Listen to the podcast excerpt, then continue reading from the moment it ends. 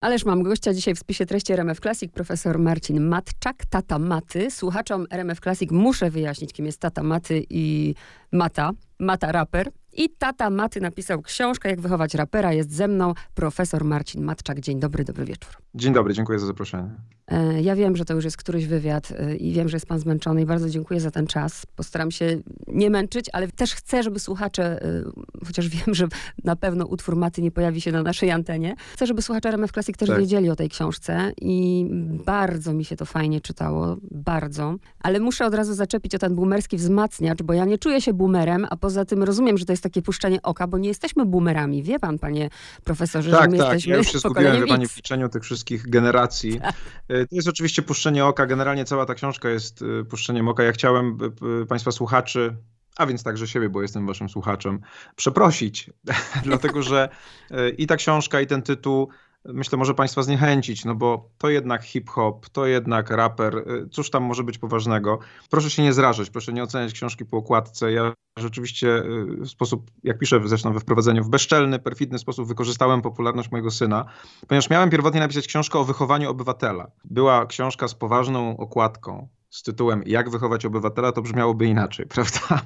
Ale uznałem, że taka książka niewiele osób by zainteresowała, więc dokonałem tutaj takiego, przepraszam za to, chwytu marketingowego, to znaczy właśnie wykorzystałem popularność mojego syna. Ta popularność jest naprawdę bardzo duża, ja trochę nie rozumiem jej, y, jej rozmiarów. Ja w książce piszę, że mojego syna słucha 10 razy więcej osób miesięcznie niż pani Maryli Rodowicz. Uważam, że to jest w ogóle po prostu nieprawdopodobne. nieprawdopodobne. Chciałem na tym wehikule jego popularności przekazać ważne myśli dotyczące odpowiedzialności, tolerancji, e, bycia obywatelem. E, I chyba to się udało, bo słyszę od wielu osób, że ich dzieci, które zazwyczaj nie lubią czytać, tę książkę czytają. Więc jestem bardzo zadowolony, że ten trik marketingowy, żeby podejść tę młodzież i ten komunikat ważny dla nich, ale też dla ich rodziców przekazać, chyba zadziałał. I to się bardzo udało. Też mi się podobało, że tutaj w, w tej przedmowie zrobił pan coś fantastycznego, bo nikt nie musi się tak naprawdę niczego domyślać. Tam jest wszystko wyłożone. Słuchajcie, wykorzystałem tutaj popularność mojego syna. Książka jest pretekstem, żeby powiedzieć o czymś ważnym, bo inaczej byście nie kupili. Sposób na kompozycję też rewelacyjny, bo analizuje pan to, co ważne poprzez teksty syna. Tak, to, to był taki pomysł, który w jakiś sposób koreluje z pomysłem na edukację, z którym się teraz spotykamy w szkołach. Proszę zwrócić uwagę, na pewno państwo słyszeli o tym, że jest to, to taki pomysł, ażeby różnego rodzaju cnót, i tutaj nie mówię o tym ironicznie, bo cnoty jako wartości są ważne, żeby różnego rodzaju cnót uczyć przez takie postaci jak Jan Paweł II czy na przykład kardynał Wyszyński. I teraz ja, ja nie twierdzę, że nie da się tego robić, bo ja na przykład sam na zajęciach ze studentami, kiedy chcę pokazać y, istotę na przykład prawa natury, to na przykład my czytamy encyklikę Ewangelium Vitae, bo tam jest wyłożona na przykład idea prawa natury. Ale obawiam się, i to jest bardzo poważna obawa, że teksty Jana Pawła II czy kardynała Wyszyńskiego nie będą rezonować z naszą młodzieżą. Nie otworzą im ani serc, ani umysłów, po prostu dlatego, że są z innej epoki, dotyczące ludzi, którzy żyli w innych sytuacjach.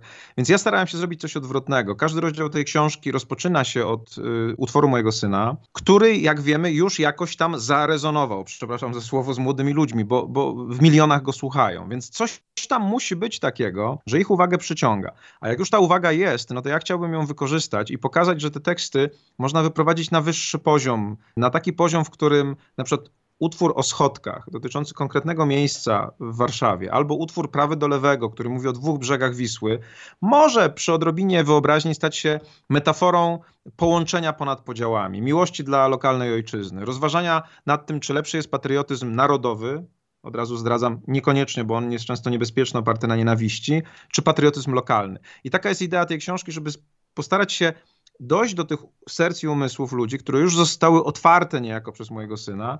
A chcę jeszcze też podkreślić, utwory mojego syna są słuchane nie tylko przez ludzi młodych. Wiele osób słucha tych utworów, bo one mówią coś ważnego o ich dzieciach. I tak jak Patointeligencja, taki jeden z najbardziej znanych utworów mojego syna, stał się podstawą do dyskusji międzypokoleniowej. Naprawdę mam wiele takich listów, e-maili i rozmów, kiedy ludzie mówią, to był pierwszy moment, kiedy porozmawialiśmy z naszym dzieckiem o czymś poważnym, bo mieliśmy pretekst, prawda? Był jakiś utwór, można było się zapytać, czy to prawda, i, i, rozmowa się toczyła. Tak samo ja mam nadzieję, że ta książka będzie jakąś taką podstawą, że jest tam coś wspólnego. Jest początek czyli mój syn, a potem są myśli, które ja, inne pokolenie przekazuję i też mam informację o tym, że rodzice z dziećmi wspólnie tę książkę czytają. To jest dla mnie wielka radość i bardzo bym chciał, żeby tak było. A ja teraz nie obrażając absolutnie, drodzy Państwo, zwracam się do pokolenia boomersów, ludzi urodzonych w latach 46-64, że mam taką nadzieję, że zaczniecie, nie do wszystkich, bo oczywiście mam świadomość, że niektórzy to robią, ale to, co Pan też pisze w tej książce, że najłatwiej ocenić, nie wiem,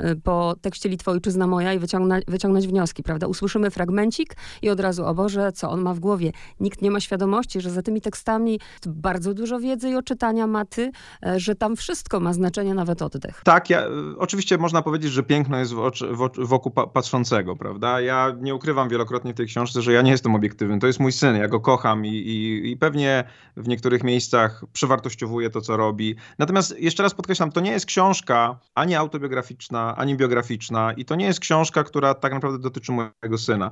To jest książka, która dotyczy tego, że pełnowartościowy człowiek jest różnorodny wewnętrznie, a jak jest różnorodny wewnętrznie, czyli rozumie, że czasami jest zły, czasami jest dobry, czasami jest do, smutny, czasami jest wesoły, czasami jest wulgarny, czasami jest liryczny, to wtedy łatwiej jest mu za, zaakceptować rzeczywistość, która też jest zmienna. Taki człowiek jest w tym sensie zdrowy, że on nie ma problemu z tym, że ludzie są dokładnie tacy sami jak on. Czasami źli, czasami dobrzy, czasami smutni, czasami weseli i tak dalej, i tak dalej. Naszą zmorą społeczeństwa jest unikanie różnorodności, likwidowanie różnorodności według modły, którą ja nazywam taką modłą potencjalnego faszysty. Ta książka mówi o tym, że faszyzm nie jest zjawiskiem historycznym, zamkniętym w latach 30.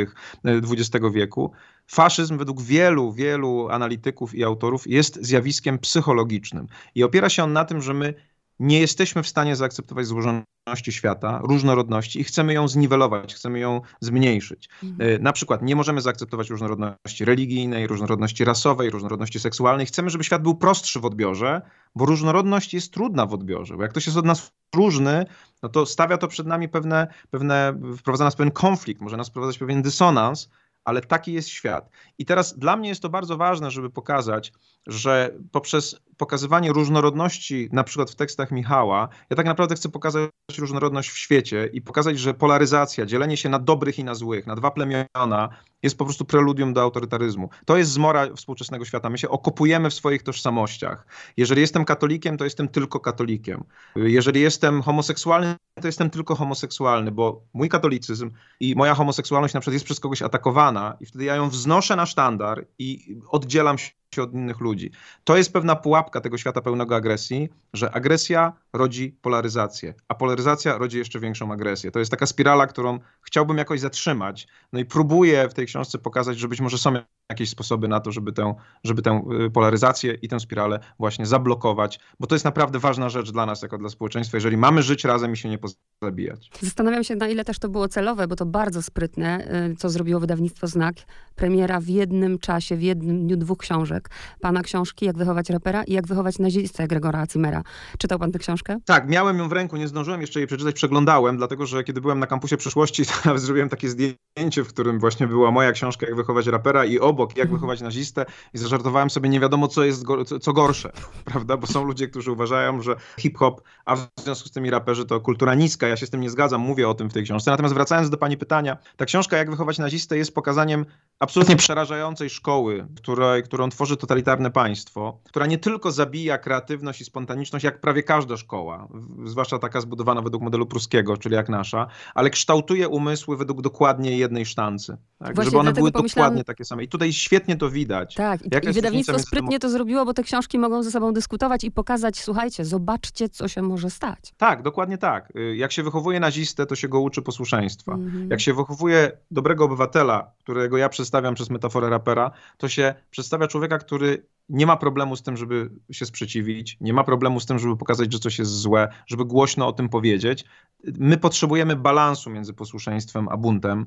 Potrzebujemy przede wszystkim ludzi, którzy są w stanie wejść w konflikt z kimś, kto czyni zło, a nie udawać, że wszystko jest w porządku. Bo naprawdę w naszej historii mnóstwo zła wzięło się z nadmiernego posłuszeństwa, wzięło się z wykonywania rozkazów i z niezdolności do tego, żeby się im sprzeciwić. Więc y, zgadzam się z tym, to, to było super zagranie mm. wydawnictwa Znak, żeby pokazać, pokazać te dwie strony przez te dwie książki, przez czerwoną i żółtą, żeby pokazać, że to są dwie strony tego samego medalu. Wychowanie do buntu jest wychowaniem do demokracji, bo demokracja jest pełna konfliktu, kwestionowania, na tym ona polega. Wychowanie do pełnego posłuszeństwa, do totalnego posłuszeństwa jest wychowaniem totalitarnym. Nie ma, nie ma co do tego wątpliwości. No i teraz to, co mnie interesuje, tu słuchaczom mówię, że bohaterów y, mamy dwóch. Jest Mata, jest tata Maty, a tak naprawdę jest też e, ktoś, bez kogo nie byłoby ani taty Maty, ani Maty, czyli pana ojciec, któremu dedykuje pan tę książkę, bardzo wzruszające tak. zresztą momenty. I to, co mnie interesuje, bo tak, czym pan nasiąkał, bo chcę to zgłębić. Mata ma ojca wykształconego. Mata widział świat. Miał tatę, który już miał szersze horyzonty. Pan miał tatę, który pracował fizycznie, pochodzi pan z małej miejscowości. Czy słyszał pan na przykład w domu, bo jesteśmy przecież z jednego pokolenia, to co ja na przykład, bo to jest bardzo ciekawe, bo to, co się z domu wynosi, to idzie w świat, a pan dał macie na przykład coś niesamowitego. Ja słyszałam w domu, pokorne ciele dwie matki z się, zaprawdę się ginie, nie ma sprawiedliwości, mhm. nie? Wie pani, ja, ta książka była dla mnie jakąś taką okazją do tego, żeby jakby naturalnie też prześledzić swoje własne, własne synostwo, a nie tylko ojcostwo, prawda? No bo taka już jest, takie są już prawa biologii, że jesteśmy jednym i drugim bardzo często w pewnym momencie naszego życia i kiedy ja analizowałem swoją relację do Michała jako jego ojciec, no to, to naturalnie też siebie analizowałem trochę swoją relację do mojego ojca. I rzeczywiście y, to są zupełnie dwie różne relacje. Natomiast szukałem pewnych podobieństw. Ja jestem bardzo gadatliwy. Mój ojciec był raczej milczkiem. Natomiast on wychowywał w jakimś sensie swoim działaniem, bo zawsze wychowujemy działaniem. Ja już o tym mówiłem, że są takie badania, które pokazują, że niemowlęta zaczynają naśladować rodziców w wieku, uwaga, 42 minut, czyli 42 minuty po wejściu na ten świat. Już biologia, ewolucja kształtuje tak nasz mózg, że my już naśladujemy. To jest i fantastyczne, ale też trochę przerażające, bo jeżeli nasz przykład jest zły, to cokolwiek byśmy nie mówili, to, to w ogóle nie ma znaczenia, bo to nasze działanie, nasze zachowanie kształtuje drugiego człowieka, który jest nam tutaj ofiarowany jako dziecko, prawda, do wychowania, a nie to, co mówimy. Więc ja rzeczywiście trochę też z tą kwestią pozwalam, bardzo dla mnie ważną, osobistą, się tutaj trochę zmierzyć i próbuję szukać takich elementów w mojej relacji jako syna do mojego ojca, które być może gdzieś się udało rozwinąć w stosunku y, do Michała. I to było dla mnie, to było dla mnie ciekawe doświadczenie i, i także ono jest, ono jest także elementem tej książki. Wydaje mi się, że bez względu na to, czy ktoś, jest, czy ktoś pracuje fizycznie, czy ktoś pracuje intelektualnie, czy ktoś jest raperem, czy ktoś jest hydraulikiem, czy ktoś jest profesorem, pewne cechy ludzkie się powtarzają. Takimi cechami jest jest po prostu zwyczajna ludzka przyzwoitość. Pozwolenie drugiemu człowiekowi ro na robienie tego, co on chce, mimo że to jest zupełnie różne od tego, kim my jesteśmy. Wie pani, ludzie mnie pytają, czy ja nie mam problemu z tym, że mój syn, mimo że ja jestem profesorem, że mój syn jest raperem, no ja właśnie tak trochę zastanawiam się nad tym, czy na przykład mój ojciec nie miał problemu z tym, że mimo, że on nie miał wyższego wykształcenia, no właśnie jego syn poszedł zupełnie w inną stronę. W pewnym sensie też musiał mi pozwolić na to, prawda? Bo mm. znam na przykład wielu moich kolegów z tej miejscowości, w której się wychowałem. Są ludzie, którzy pracują u swoich rodziców, którzy robią dokładnie to samo, co ich rodzice. No, mój ojciec dał mi w pewnym sensie wolność w tym zakresie i popierał i wspierał to, że ja szukałem wykształcenia. To właściwie jest dokładnie to samo. Znaczy brak programu na całe życie dla swojego dziecka i pozwolenie mu robienie, na robienie tego, co daje mu szczęście, co daje mu radość. Moim zdaniem to jest absolutnie uniwersalny aspekt tej całej historii, bez względu na to, jak mówię, kim jesteśmy. Nie chcę się bawić w psychoanalizę, ale muszę zadać to pytanie, bo też pamiętam ten fragment z książki, kiedy tata ogląda wiadomości i ktoś jest podpisany profesor i czy ty też tak będziesz podpisany? I zastanawiałam się, na ile to było też chęć na przykład, nie wiem, zrobienia tego dla taty. Czy to już był okres, kiedy pan już był na tym etapie? Nie, to, to był bardzo, to jest rzeczywiście jakieś takie moje wspomnienie, bo ja sam musiałem sobie troszeczkę to przypomnieć wszystko, jak to było, bo człowiek najczęściej tego nie analizuje no codziennie, prawda, pod prysznicem, czy, czy myjąc zęby, to jak tam wyglądały jego daddy issues, prawda, to nie, tak nie robimy. Więc przy okazji tej książki, no, która naturalnie była trochę takim, takim trochę wspomnieniem, ja zacząłem się nad tym zastanawiać i tak jak mówię, doszedłem do wniosku, że pewnego rodzaju moja postawa wobec Michała to nie jest mój wynalazek, że, że to było już obecne w moim ojcu, który był w stanie zaakceptować moją inność z jego punktu widzenia, prawda, mm. I, i e, wydaje mi się, że pozwolił mi iść swoją drogą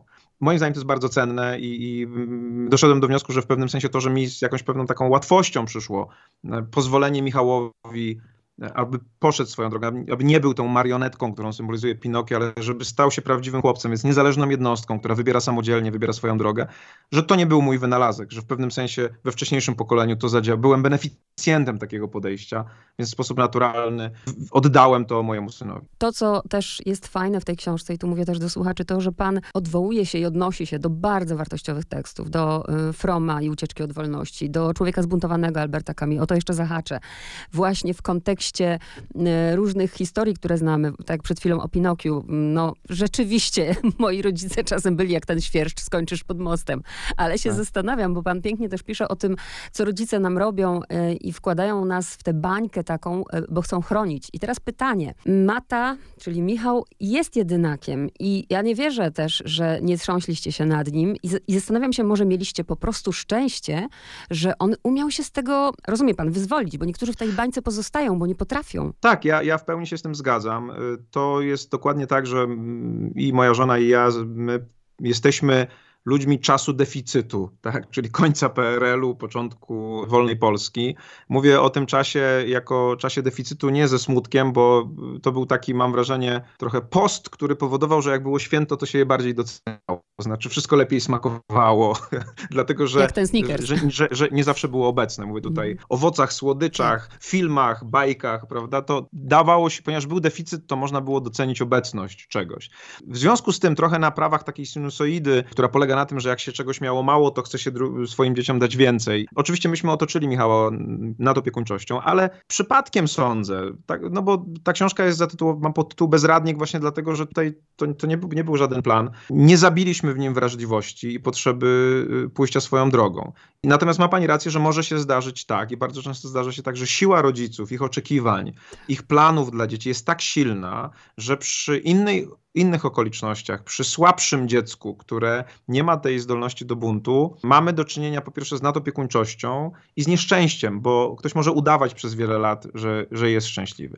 Ja o tym mówię na, na poziomie prywatnym, to znaczy naszego wychowania, ale ta książka jest także o państwie i o społeczeństwie. Ona pokazuje ważną tezę moim zdaniem, że mamin synek będzie złym obywatelem, czy mamin mm. córcia będzie tak. złą obywatelką. Dlatego, że jeżeli rodzice są zbyt nadopiekuńczy, jak mówi Peterson, jeżeli jesteśmy jak rodzice śpiącej królewny i zapraszamy do życia naszych dzieci wyłącznie dobre wróżki, z nadzieją, że nigdy nie spotkają złej i że nigdy się nie skaleczą, e, to to się zawsze źle kończy. Dlatego, że zło jest obecne w świecie i ono znajdzie swoją drogę. Natomiast jeżeli my roztaczamy ten namiot nad opiekuńczości nad dziećmi, to problem polega na tym, że one stają się nadwrażliwe na konflikt, na krytykę, na starcie z czymś, co jest inne niż one same. I kiedy później dorastają i stają się obywatelami, to, to, to oczekiwanie nad opiekuńczości, które mają wobec nas, które miały wobec nas, przekładają na rząd i chcą, żeby rząd, żeby państwo było wszechobecne, żeby się nie zatroszczyło, żeby właśnie otoczyło je nad opiekuńczością, żeby zlikwidowało różnorodność. I to to, jak pokazują badacze, na przykład tacy jak Karen Steiner y, i inni, to powoduje, że tacy ludzie źle się czują w demokracji. Y, I lepiej im jest w systemach na przykład półautorytarnych, gdzie rząd jest bardzo silny, gdzie na przykład jest cenzura, więc nie wszystko można powiedzieć, a więc nie można skrzywdzić, bo, bo, bo, bo jeżeli, jest, jeżeli czegoś nie, jeżeli są jakieś tematy tabu, to znaczy, że, y, że, że ktoś uważa, że on one mogłyby być zbyt, e, zbyt poważne czy zbyt e, raniące. I to jest bardzo ważna teza tej książki, którą chcę podkreślić, że ona z tej historii prywatnej, indywidualnej z, w każdym z rozdziałów przechodzi na ten poziom społeczny i próbuje zrozumieć świat, w którym my żyjemy. A jest to świat bardzo dużej różnorodności, która już ludzi nie cieszy, tylko przeraża bo wyboru jest zbyt dużo, chaosu jest zbyt dużo i ludzie potrzebują porządku. I naszym problemem jako społeczeństwo, jako generacji jest to, że bardzo często, zwłaszcza ludzie młodzi, znajdują ten porządek w ideologiach, które mają charakter już właściwie totalitarny. Tak. To nie jest przypadek, że wielu młodych mężczyzn idzie w stronę brunatną, w stronę y, y, skrajnej prawicy, że wielu młodych ludzi fascynuje się na nowo komunizmem, który jest skrajnością, który jest ideologią skrajną absolutnie, która próbuje uprościć świat według jednego porządku. Potrzebujemy zniuansowania jak kania dżdżu. Tylko skąd, skąd go wziąć? E, nie, nie wiadomo. Ja staram się wstawiać te pytania w książce i pokazywać, że tylko różnorodność i umiejętność jej zaakceptowania, ale też zrozumienia, że są wśród nas ludzie, którzy mają problem z zaakceptowaniem różnorodności, może nas uratować. Bardzo bym chciała, bo ta książka jest też, drodzy Państwo, napisana w tak lekki sposób i przyjemny, a mówię o tak ważnych rzeczach. I ja bym nie chciała, żeby to się skończyło, nie wiem, że pan profesor udzieli kilkudziesięciu wywiadów, nie będzie głośno przez miesiąc, koniec, do widzenia. Bo tak naprawdę to jest proces. I też się zastanawiałam, dla kogo to jest książka. Dla 40-parolatka to jest trudne. Sama jestem w procesie zmiany od 10 lat i wiem, jak jest trudno zmienić przekonania, które się gdzieś tam ma. Tak. I teraz myślę o rodzicach, że to jest tak naprawdę książka dla tych, którzy będą mieli dzieci i mogą świadomie je wychować. Mam nadzieję, że tak jest, ale wydaje mi się, że jest to też dla książka dla tych, którzy zastanawiają się, co zrobić ze swoim, ze swoim życiem i padają, czyli dla ludzi młodych, którzy którzy właśnie słuchają mojego syna, którzy będą tworzyć nasze społeczeństwo za, za 10-20 lat, to, to społeczeństwo obywatelskie, bo może nawet jeszcze teraz nie mają praw obywatelskich w pełni, nie mogą na przykład głosować, bo nie mają 18 lat. Chciałbym, żeby była to książka, która na przykład, jeżeli tylko znajdzie się dla niej miejsce, ona może być podstawą dla prowadzenia lekcji z wiedzy o społeczeństwie. Ja byłem ostatnio w Memowskim Centrum Kultury, gdzie rozmawiałem z organizatorem, któremu bardzo jeszcze raz dziękuję za zorganizowanie tego spotkania, który jest y, nauczycielem etyki w liceum. Y, powiedział, że ta książka bardzo dobrze mu się sprawdza na lekcjach etyki, że ona może się sprawdzić na godzinie wychowawczej. Właśnie z tego prostego powodu, że bardzo łatwo jest zainteresować moim zdaniem młodzież czymś, czego i tak słuchają, czyli właśnie utworami mojego syna, a następnie w sposób niepostrzeżony przejść do tej części wykładowej i nagle pokazać, zobaczcie, macie ten utwór, którego słuchacie, który być może znacie na pamięć, jesteście na koncertach, śpiewacie go razem z autorem, zastanówcie się nad tym, o czym on tak naprawdę mówi i zobaczcie, że jest pewne przeniesienie na wasz świat, na społeczeństwo, że to jest właśnie twórczość mojego syna jest nieustanną pochwałą różnorodności w różnych wymiarach. Więc to jest dobry punkt wyjścia i mam nadzieję, tak sobie pomyślałem, że może jakiś konkurs w ogóle ogłoszę na zrobienie, prawda, konspektu lekcji wiedzy o mhm. społeczeństwie, czy wychowania do życia w rodzinie, czy etyki, który byłby dobrym wykorzystaniem tej książki. No mam, to jest projekt edukacyjny tak naprawdę. Możemy Trochę się, cieszyć, śmieję, że, że są taki... jeszcze nauczyciele, którzy po prostu się za to wezmą, a nie tak jak z wiadomości pokazały, pod jakim, w jakim kontekście patointeligencję pamiętam. No mam nadzieję, że y, nauczycieli, którzy są wydaje mi się, mądrzejsi niż ludzie pracujący w telewizji publicznej, że będą umieli zinterpretować te utwory w sposób właściwy, a nie w taki sposób, który jest zupełnym wykrzywieniem. Zresztą ta historia, którą pani wspomina, ja też ją opisuję oczywiście tak, w tak. książce. Dla mnie ona była bardzo bolesna, nie dlatego, że ktoś jakby potraktował naszą rodzinę niewłaściwie, do tego jesteśmy przyzwyczajeni, ale ten utwór i ten fragment, który wykorzystała telewizja publiczna, on dotyczy ludzkiej tragedii, bo on dotyczy, wydaje mi się, prawdziwej historii rodziców, którzy mają uzależnione dziecko i, i robią wszystko, żeby wyrwać je z tego uzależnienia. I ten fragment, który, jak mówię, jest fragmentem ludzkiej tragedii, został absolutnie tak. wulgarnie wykorzystany dla propagandy politycznej. Takich rzeczy po prostu nie wolno robić. Bez względu na to, jak to się kończy, albo jak, jak jakie ktoś ma plany. Bo tak jak mówię, za tym są jacyś ludzie i ich cierpienie. Michał o tym powiedział, a Telewizja Polska to wykorzystała dla swoich celów. No nie o takie wykorzystanie. Ale właśnie tak jak pan powiedział, najlepszy prime time. Nawet nie wiedzieli. No tak, i oczywiście wyświadczyli mu tak. przysługę, no bo rzeczywiście to był prime time i, i to była reklama, ale tak jak mówię, to było bardzo bolesne. Ja też lubię sobie bardzo często myśleć, że kto wie, czy to nie był pierwszy moment, kiedy młodzież zrozumiała, że telewizja kłamie, ponieważ zaczęła kłamać w temacie, na którym młodzież bardzo dobrze się zna, bo młodzi ludzie wiedzą, o czym mój syn mówi w swoich utworach. Mm. I kiedy telewizja zaczęła mówić, że on mówi o patologii prawniczych rodzin, to wszyscy ci jego słuchacze zaczęli się po prostu pukać w czoło, prawda? Bo to jest jasne, że, że, tak. że nie o tym jest ta, ani ten utwór, ani A poza tym on widzi, widzi to zło, którego to nie jest tak, że dorośli go nie widzą, tylko mam wrażenie, że tak bardzo nie chcą go widzieć, że się tym nie zajmują. I dlatego nagle świat Wie pani, nieraz się widzi zło, ale właśnie udaje się, że się go nie mm -hmm. widzi. Ja od wielu byłem na przykład też rozmawiałem z, z braćmi Sekielskimi, którzy mm -hmm. przecież których znamy z tych nieprawdopodobnie tak. poruszających filmów dotyczących pedofilii w kościele. Ja pokazuję między innymi w tej książce doniosłość moralną buntu i chciałbym ją pokazać też na tym drastycznym przykładzie pedofilii. Kiedy się ogląda te filmy, to oczywiście cierpi się z tymi ofiarami, które po prostu przeżywają nieprawdopodobne tortury psychiczne i fizyczne, ale też należy obserwować rodziców, przełożonych tych pedofilów i zobaczyć ich nieumiejętność zadziałania w sytuacji, kiedy obok nich dzieje się zło. Mhm. I zadać sobie trzeba pytanie, dlaczego tak jest? Dlaczego ci ludzie przymykali oko? I jedno z wytłumaczeń, to jest wytłumaczenie, które jest obecne w mojej książce. Po prostu, żeby się sprzeciwić złu, nie wystarczy zobaczyć, że coś jest złe, ale trzeba mieć sobie, w sobie odwagę wejścia w konflikt. Na przykład z kimś, kto prawdopodobnie je, tego zła dokonuje. Z kimś, kto jest przełożonym, żeby powiedzieć, słuchaj, tak po prostu być nie może coś trzeba z tym zrobić. I niestety wiele osób wychowanych do posłuszeństwa nie ma takiej w sobie siły, ażeby się sprzeciwić autorytetowi. Księdza, mm. biskupa, prawda? To widać niestety. Zresztą pedofile mają tę nieprawdopodobną umiejętność wybierania w ogóle takich osób, no co do których jest bardzo tak. prawdopodobne, że one się nie sprzeciwią. Na tym przykładzie widać, że gdyby tam było więcej wychowania do buntu, więcej asertywności, to być może niektórych z tych, z tych tragedii udałoby się uniknąć. Bardzo mocno, przepraszam, to jest tak bardzo poważny temat, ale uważam, że na tle takich poważnych tematów widać, jak ważno, właśnie jak doniosły moralnie jest ten bunt. Rozumiany jako sprzeciwienie się złu, nazwanie i, i zadziałania, żeby to zło usunąć z naszego życia. Zmierzam powoli do końca, a chcę tak mocno zakończyć. Mianowicie mm, znajdziecie Państwo też 10 rad. Właśnie tu już cały czas mówimy, ocalcie różnorodność, szanujcie odmienność, czytajcie, pielęgnujcie wrażliwość, ale bądźcie rebeliantami. I tu nawiązujemy do Alberta Camus. Pan nawiązuje właśnie do tego, że rewolucjonistów to nam nie potrzeba, tylko właśnie rebeliantów. Tak, wie pani, ja na, na swoim profilu na Twitterze przyjąłem taki pseudonim w sam raz. I to jest e, pewnego rodzaju wyraz mojej takiej tendencji do tego, żeby szukać balansu i szukać złotego środka. I teraz, tak jak mamy ludzi, którzy są nadmiernie posłuszni, to znaczy po prostu zawsze wykonują rozkazy nie zastanawiają się nad tym, jakie są skutki, albo nie chcą widzieć zła. Tak samo jest możliwa druga skrajność, ponieważ bardzo często zdarza się tak, że wśród ludzi wrażliwych pojawia się to, co Kami nazywa dobrą rebelią, buntem. Według niego to jest po prostu sprzeciw wobec zła.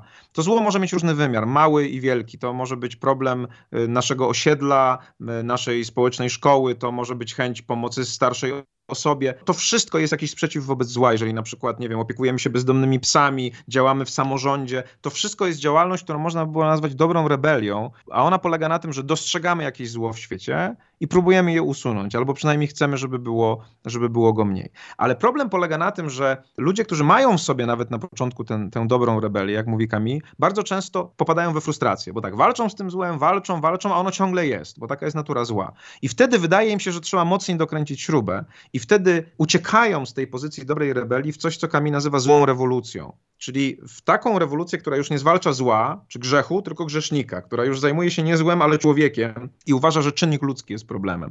Zaczyna się wtedy agresja, zaczyna się wtedy poniżanie, a nawet nieraz fizyczne eliminowanie. Znamy takie rewolucje, które się na tym kończyły. W związku z tym mamy sytuację taką. Po jednej stronie mamy pełne posłuszeństwo, a po drugiej stronie mamy rewolucję, która chce zmienić wszystko za wszelką cenę, która uważa, że cel uświęca każdy środek.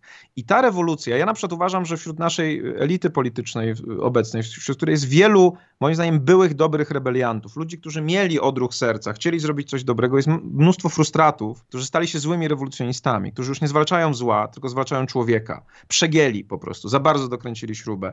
Nie zachowali tej, tego balansu dobrej rebelii, o której mówi Kami. Więc te dwie skrajności, zbytnie posłuszeństwo, bycie takim talibem, bycie ideologiem, bycie kimś, kto potępia człowieka, a nie zło, kto walczy z człowiekiem, poniża go, a nie walczy ze złem. To są dwie skrajności, których chciałbym unikać, ale bardzo trudno jest być dobrym rebeliantem cały czas, bo i pokusa posłuszeństwa, i pokusa rewolucji są, są istotne. No, no właśnie. Trochę jest ta książka o znalezieniu tego balansu. I też bardzo podoba mi się Pana pomysł na, no, odwołując się też do nasza, czy właśnie, że cały czas trzeba robić postępy i cały czas widzieć to, co przed nami.